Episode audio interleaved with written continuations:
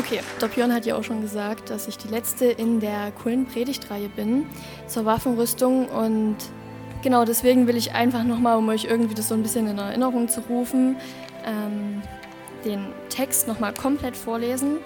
Habe ich jetzt nicht hier dran stehen, einfach damit ihr das nochmal auf euch wirken lassen könnt, Augen zu und ja, einfach zuhören und das, ja, okay. Der Text steht im Epheser 6, Vers 10 bis 17. Nun noch ein letztes. Lasst euch vom Herrn Kraft geben. Lasst euch stärken durch seine gewaltige Macht. Legt die Rüstung an, die Gott für euch bereithält. Ergreift alle seine Waffen. Damit werdet ihr in der Lage sein, den heimtückischen Angriffen des Teufels standzuhalten. Denn unser Kampf richtet sich nicht gegen Wesen von Fleisch und Blut, sondern gegen die Mächte und Gewalten der Finsternis, die über die Erde herrschen. Gegen das Heer der Geister in der unsichtbaren Welt, die hinter allem Bösen stehen. Deshalb greift zu allen Waffen, die Gott für euch bereithält. Wenn dann der Tag kommt, an dem die Mächte des Bösen angreifen, seid ihr gerüstet und könnt euch ihnen entgegenstellen. Ihr werdet erfolgreich kämpfen und am Ende als Sieger dastehen. Stellt euch also entschlossen zum Kampf auf. Bindet den Gürtel der Wahrheit um eure Hüften, legt den Brustpanzer der Gerechtigkeit an und tragt an den Füßen das Schuhwerk der Bereitschaft, das Evangelium des Friedens zu verkünden. Zusätzlich zu all dem ergreift den Schild des Glaubens, mit dem ihr jeden Brandpfeil unschädlich machen könnt, denn der Böse gegen euch abschießt. Setzt den Helm der Rettung auf und greift zu dem Schwert, das der Heilige Geist euch gibt. Dieses Schwert ist das Wort Gottes. Genau, so viel nochmal zu dem Predigtext. Ähm, der Björn hatte mich gefragt, ob ich die Predigt halten will heute und ähm, hat mir auch gesagt, dass ihr auf Spotify das alles cool aufgenommen habt und so. Und dann habe ich mir das alles so schön angehört. Also nochmal kurze Werbung. Wer irgendwie zwischendurch mal nicht da sein konnte, hört euch das ruhig nochmal an. Ähm, genau, und da habe ich mir das so angehört und auch die Bilder, die dazu drauf sind, ähm, angesehen und dachte so, krass, jetzt habe ich irgendwie doch echt Bock. Am Anfang dachte ich so, hm, weiß ich nicht, ob ich da so Bock drauf habe, jetzt zu predigen. Und dann dachte ich so, hm, ist schon cool, macht schon auf jeden Fall Bock. Und dann hat mir der Björn das Bild geschickt von ähm, dem Thema, was ich ja heute halte, nämlich die Schuhe. Und ich habe mir das so angeguckt und dachte so, hm, cool, alles andere sah viel krasser aus. Ah, was soll ich denn zu den Sandalen hier sagen?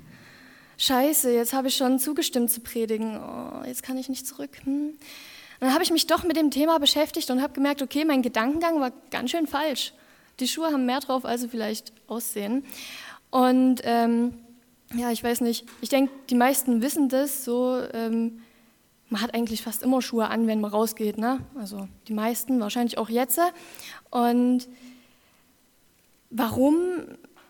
Ganz logisch irgendwie, keine Ahnung, Schutz vor Kälte, Sicherheit ähm, vor Boden, irgendwelche, weiß nicht, Steine, was weiß ich. Zum Beispiel ähm, also ich gehe auch gern barfuß mal raus und äh, gehe auch gern spazieren barfuß. Aber sobald ich dann im Wald angekommen bin und über irgendwelche Steine laufen muss und irgendwelche Nadeln, dann denke ich mir so, oh, scheiße, warum habe ich das gemacht? Das ist ja komplett dumm und ich denke es mir immer wieder. Und, oder keine Ahnung, vielleicht kennt ihr es auch, wenn man zum Beispiel im Freibad ist, ist es manchmal auf dem Boden so oder ähm, auf den geteerten Straßen im Sommer. Es ist übelst heiß und man denkt, man muss über Lava laufen und dann sind Schuhe doch irgendwie ganz geil. Also sie schützen irgendwie uns vor dem Boden sozusagen. Ähm, die haben aber noch ein paar mehr Vorteile. Nämlich zum einen geben sie einen gewissen Halt, eine gewisse Standfestigkeit. Und ähm, die Sohle hilft auch beim Kämpfen oder hat, den Römern damals ähm, geholfen beim Kämpfen, ähm, einfach zuzutreten. Also sie war extra so gebaut, sieht man ja auch so ein bisschen. Und natürlich ist es ganz logisch sinnvoll, wenn man irgendwie längere Strecken gehen muss. Genauso kurze Strecken geht schon mal barfuß, aber lange Strecken wird dann schon blöd ohne. Und ich habe mir so vorgestellt, wie es wäre, wenn, weiß nicht, die, die, die, Kämpfer so auf dem Schlachtfeld stehen und dann so, oh Scheiße, jetzt habe ich mich wieder an irgendeinem Stein gestoßen oh, und ich konnten sich gar nicht konzentrieren, das ist ja wie das Kacke. So, also haben schon Sinn, die Schuhe. Und natürlich auch ähm, im Hinblick auf ähm, die Bibel, weil sonst würde es ja nicht drin stehen. Nämlich sollen wir zum einen standfest und ähm, standfest im Evangelium sein und eben halt im Evangelium haben, beziehungsweise in der guten Nachricht haben. Ähm, zum Weiteren, ja, gegen wen kämpfen wir? Gegen den Feind. Das wurde ja schon öfters in der Predigtreihe gesagt, da gehe ich dann noch später näher drauf ein. Ähm, natürlich, ähm, wenn wir diese Schuhe benutzen, ist das für ihn wie ein Tritt ins Gesicht. Und letztens ist es natürlich auch ähm, sinnvoll, wenn wir fürs Evangelium rausgehen und tatsächlich unsere Füße bewegen, dass wir ja, diese Schuhe, diese geistlichen Schuhe anziehen. Genau, aber machen wir es der Reihe nach.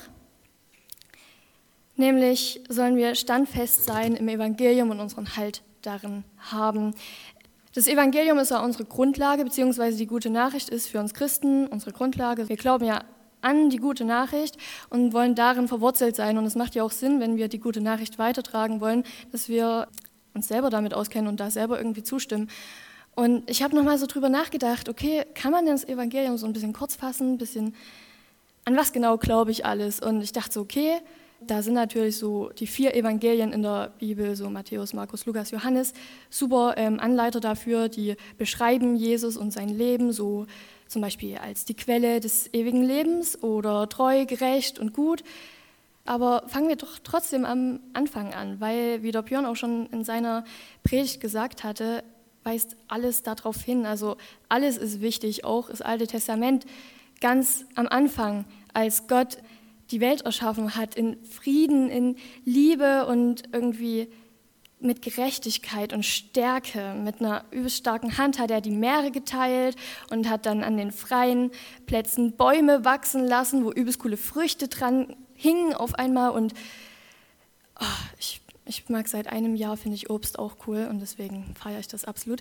Ähm, schmeckt einfach richtig gut, es sieht übelst cool aus. Ich meine, wie bunt die einfach sind, ist Gott schon kreativ und ich meine, er hätte uns auch einfach nur so Brot und das war's geben können. Also so irgendwas ja, was auf Dauer langweilig ist, ja, er ist Brot des Lebens, aber ihr wisst, was ich meine.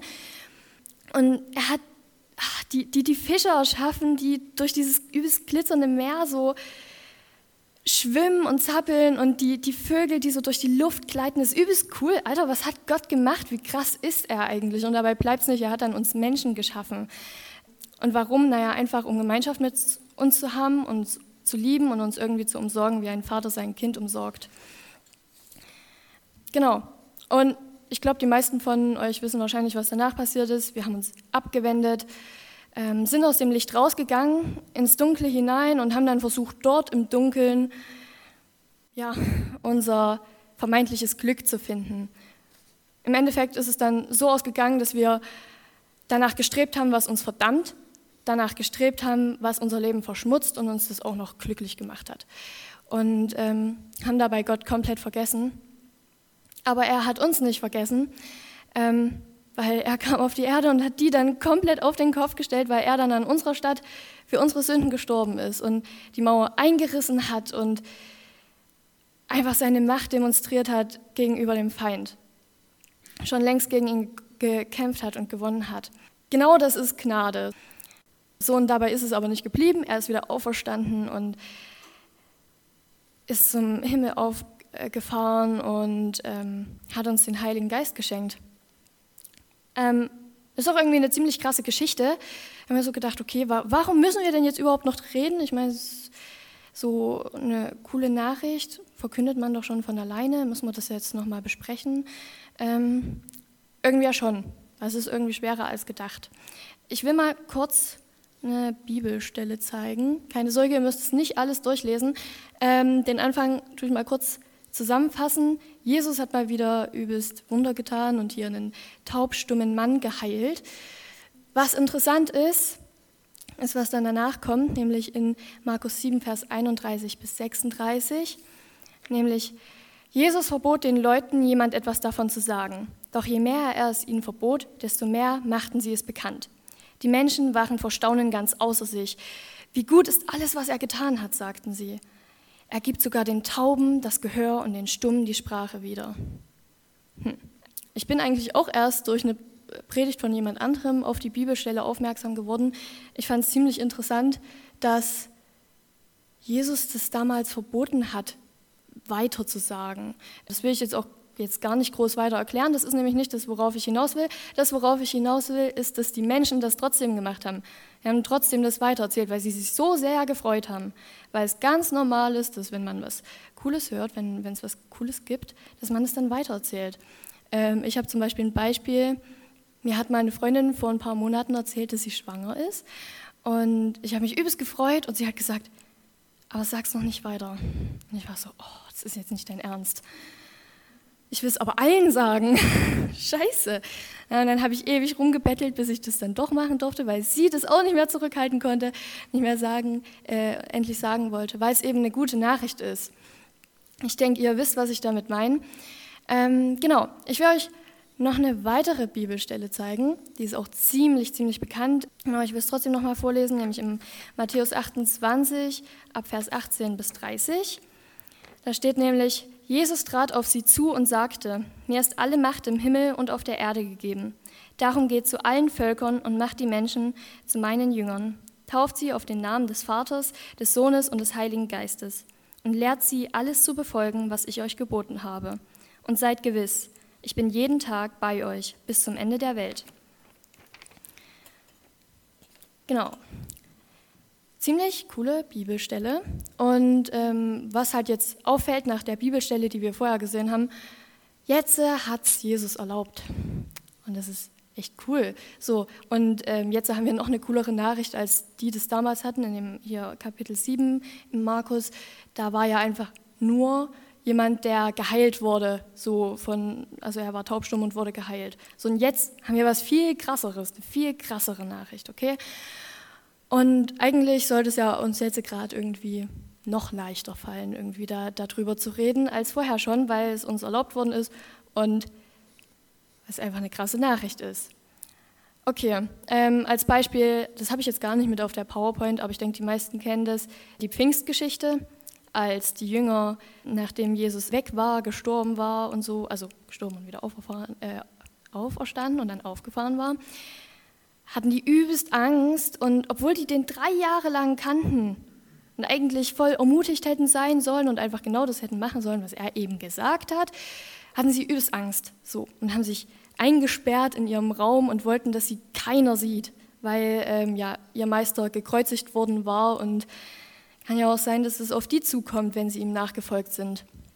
Genau, und dann kam der Heilige Geist, den wir jetzt auch haben, und der hat was verändert. Der hat den, das praktisch dieses Verständnis gegeben, was eigentlich die gute Nachricht ist, das, was wir jetzt auch schon wissen. Und als sie das erfahren haben, dann war das nicht mehr so wichtig. Die hatten vielleicht noch Angst und wussten, okay, es kann sein, dass es das irgendwie alles blöd ausgeht und dass wir, äh, keine Ahnung, vielleicht auch gekreuzigt werden oder ins Gefängnis müssen. Und trotzdem hat diese Freude über die gute Nachricht gesiegt und sie wollten unbedingt, dass andere auch die Freude haben können. Und das ist einfach größer als alles andere. Und ja, ich meine, es ist, ist ja auch irgendwie übelst krass, oder? Wir kennen ja irgendwie das Mittel, um Toten das Leben zu geben. Weil genau das ist ja auch bei uns passiert, als wir Jesus angenommen haben. Er hat uns von einem toten Menschen zu einem Lebenden gemacht. Er hat es uns irgendwie ermöglicht und ich bin übelst dankbar, dass mir damals erzählt wurde, was eigentlich die gute Nachricht ist, ähm, was das Evangelium ist und was Jesus getan hat. Und ich denke, ihr seid es wahrscheinlich auch, sonst wäre er ja nicht Christen geworden oder genau. Jetzt mal so zu überlegen, krass, das kann ich anderen Menschen auch schenken, dass die auch übelst sich darüber freuen. Ich meine, für die ist es genauso lebensentscheidend wie für dich. So. Und ähm, sollte uns doch irgendwie jetzt nicht mehr so schwer fallen, oder? Irgendwie fällt es uns ja trotzdem schwer. Also mir fällt es oft schwer, denke ich. Und dann habe ich mich halt auch manchmal gefragt, okay, was hält mich denn jetzt eigentlich davon ab? Ähm, und da gibt es ein paar Beispiele. Ich habe jetzt nicht alles, was es da geben könnte, aufgezählt, aber genau. Entscheidend ist, dass wir das ähm, vielleicht auch von Gott erfragen, darüber beten, dass wir das einfach aus dem Weg schaffen können. Aber genau, ein paar Beispiele sind eben zum Beispiel, ich habe mich ähm, schon oft mit Leuten darüber unterhalten, da wurde mir oft der Satz gesagt, ah, das ist aber nicht so meins. Missionieren, nee, keine Ahnung, was ich da sagen soll, habe ich nicht so Lust drauf, ich gehe lieber in die Gemeinde und das ist eigentlich auch schön. Es wurde mir wirklich oft gesagt, das ist nicht jetzt nur so dahergegriffen, schon oft mit Leuten drüber geredet. Und zum einen haben wir eigentlich den Auftrag bekommen. Ähm, das heißt also, es gibt keine Ausrede, wir sind irgendwie alle Missionare. Zum anderen frage ich mich dann aber auch, okay, wenn man eigentlich gar nicht so Bock drauf hat, das zu machen, hat man dann eigentlich das Evangelium verstanden? Weil, wie gesagt, eigentlich ist ja die normale Reaktion darauf, dass wenn man was übelst Cooles erfährt, dass man es weitersagt. Und ähm, das kann ja eigentlich dann nicht mehr so schwer sein, wie man es vielleicht denkt. Beziehungsweise, ja, sollte man sich eigentlich dazu überwinden können, habe ich dann immer gedacht. Dann gibt es noch ein zweites Beispiel. Und zwar habe ich das auch oftmals so gedacht und so, ähm, obwohl ich Missionieren übelst cool finde und was weiß ich. Ähm, ja, wenn ich dann mit der Schule fertig bin, dann mache ich eine Bibelschule, dann weiß ich richtig viel über Gott und dann, dann kann ich den Menschen noch mehr von Gott erzählen. Das ist voll cool. Und dann bin ich so im Glauben gewachsen und bin nicht mehr hier, mein Standard ist weiter oben und ist ja, ist ja eigentlich auch nicht schlecht, oder? Und ja, es ist cool, Bibelschule ist cool und so weiter und ähm, es ist sinnvoll zu wachsen und das sollen wir auch. Aber wo hat man da dann die Grenze? Okay, ab wann kann ich denn jetzt ähm, das Evangelium verkünden? Wann bin ich denn qualifiziert dafür?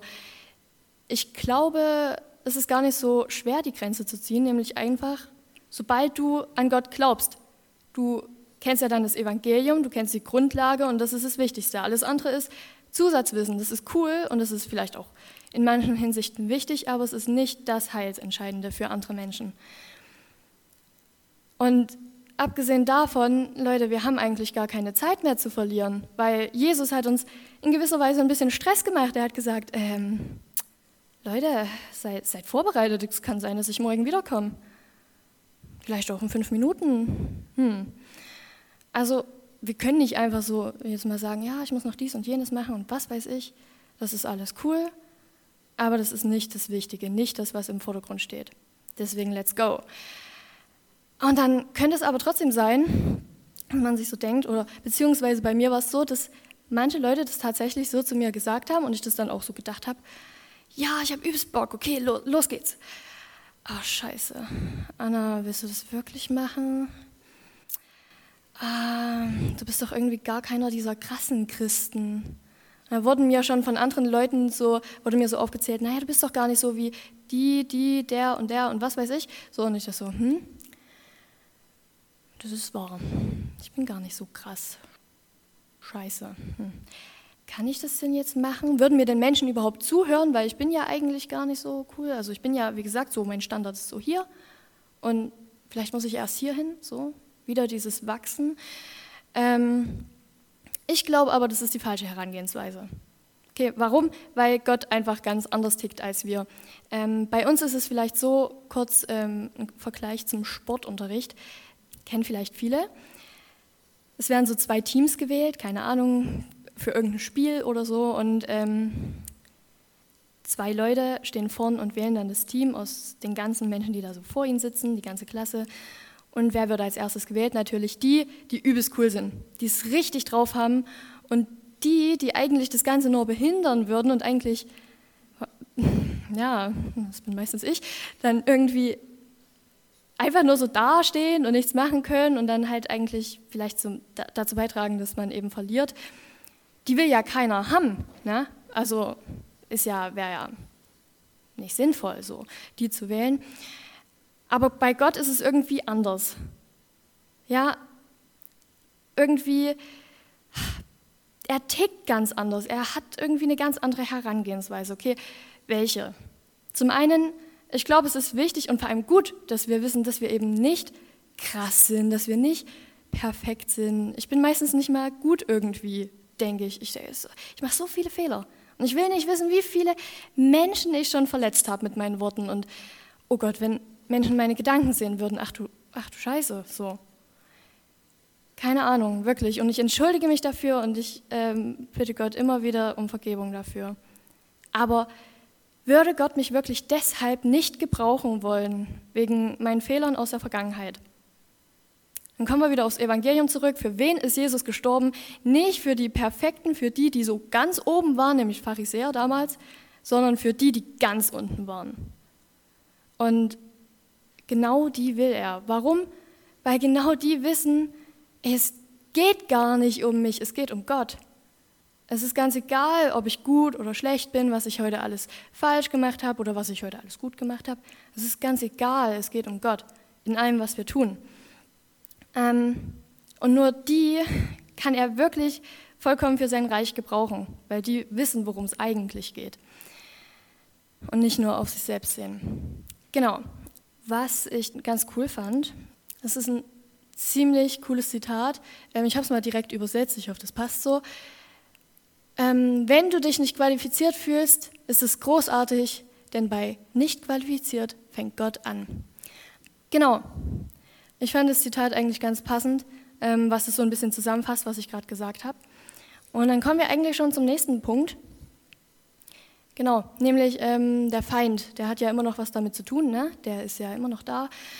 Und egal wie motiviert wir sind, der hat immer was dagegen.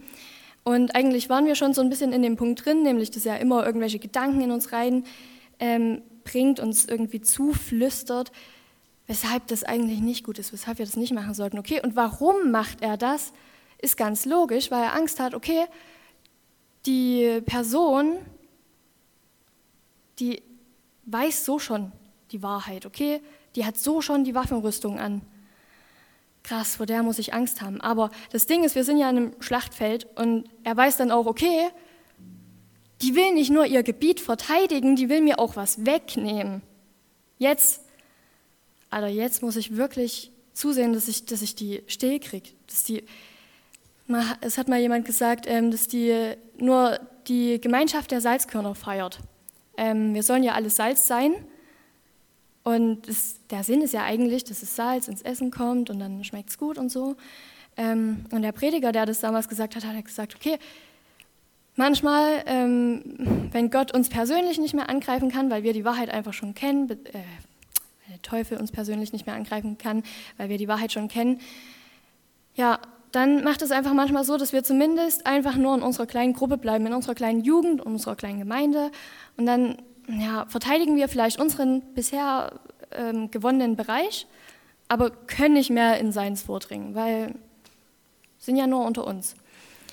Das fand ich eigentlich ganz passend. Und was ich noch dazu sagen will, ist eben, ja, was ja ganz, was ja irgendwie auf der Hand liegt, okay, wir sollen gar nicht erschrecken irgendwie davor, wenn dann der Feind uns irgendwie halt anfechtet. Okay, weil Jesus hat uns sogar schon vorgewarnt. Er hat gesagt, es wird nicht leicht. Leute, überlegt euch wirklich, das wird richtig anstrengend werden. Und ähm, das ist es auch.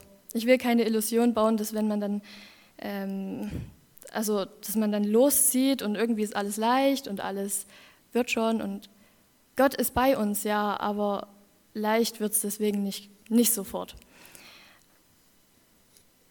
Dann kommen wir eigentlich schon ziemlich zum Ende, nämlich sagen jetzt vielleicht viele, okay, cool, ja, wir stimmen zu, haben schon vielleicht eher dazu gestimmt, hatten eigentlich schon auch den Gedanken, irgendwie muss ich von Gott erzählen, es ist, es ist so eine gute Nachricht, das ist einfach, muss einfach jeder hören. Okay, wohin gehe ich denn jetzt? Und ganz ehrlich, ich weiß es nicht. Ich kann es euch nicht sagen und es ist jetzt vielleicht ein bisschen ernüchternd aber auf der anderen Seite auch gut, weil ihr sollt einfach Gott fragen. Okay, und Gott wird euch eine Antwort geben. Warum? Weil das ist ja unser Hauptauftrag. Wenn Gott da keine Antwort gibt, dann macht das keinen Sinn. er wird eine Antwort geben. Und manchmal hört man es nicht gleich oder will es nicht hören. Und ähm, ja, aber theoretisch hat Gott für jeden von uns einen Platz, ähm, wo er uns gebrauchen will. Und ähm, ich habe ja auch gerade schon mal gesagt, vielleicht will man es manchmal nicht hören oder so. Da habe ich so dran gedacht, okay, jetzt um die beiden Extremen zu wählen. Zum einen kann es sein, vielleicht sagt Gott, ja, du sollst ähm, eigentlich gar nicht jetzt irgendwie erst woanders hin. Du sollst eigentlich da bleiben, wo du gerade bist. Du sollst nur mal die drei Meter weitergehen zu deinem Nachbarn und dem mal von mir erzählen. Und ich habe so gedacht, scheiße, wenn das Gott zu mir sagt, oh nee, ich habe gar keinen Bock auf meinen Nachbarn. Ich würde ihm am liebsten mit der Schaufel einen drüber ziehen. Nee, nee, nicht in Bernwalde, die Nachbarn. Sorry. nicht der Juli. Ähm, Nein, aber es, ist, es kann so ein Gedanke sein oder irgendein, irgendein Freund oder so in der Schule, wo du weißt, oh, er würde mich wahrscheinlich übelst komisch finden, da habe ich keinen Bock drauf. Oder irgendjemand anderes, den man eigentlich von Anfang an halt einfach nicht leiden kann. So, ja, also wirklich, ob der jetzt in den Himmel kommt, ist mir eigentlich gerade scheißegal. Das ist wirklich so ein Gedanke, den man haben kann, auch wenn man es sich vielleicht nicht gleich eingesteht. Ähm, zum anderen kann es natürlich auch sein, dass ähm, Gott sagt, okay, du sollst in ein ganz anderes Land gehen, du sollst auf einen ganz anderen Kontinent und dort habe ich schon Menschen bereitgestellt, die auf dich warten und die nur du irgendwie, ähm, denen nur du vom Evangelium erzählen kannst, weil sie auf dich hören werden, weil Gott durch die Person spricht.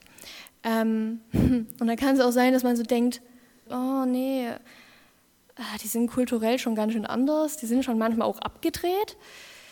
Ähm, muss ich auch zustimmen, ich war dort und ich muss sagen, ich war sehr oft sehr erschrocken.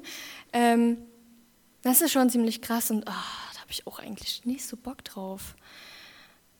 Und das kann sein, vielleicht sagt Gott auch irgendwas, wo du sagst, oh ja, doch, habe ich eigentlich Bock drauf, ich weiß nicht so richtig wie, aber ja, mache ich. Ganz egal, wie es nun ist, was Gott nun sagt, er hat uns was versprochen, nämlich, dass er immer bei uns sein wird. Und wenn er immer bei uns sein wird, dann wird er auch immer durch uns sprechen. Und wir müssen uns gar keine Gedanken drüber machen. Und er wird unsere Herzen verändern, auch wenn wir unseren Nachbarn nicht leiden können. Ja, er es uns versprochen hat, habe ich ja vor uns gezeigt, den Vers in Matthäus. Ich werde bis ans Ende der Welt bei euch sein. Genau, deswegen zieht die Waffenrüstung an und nichts vergessen, alles ist wichtig und dann let's go. Amen.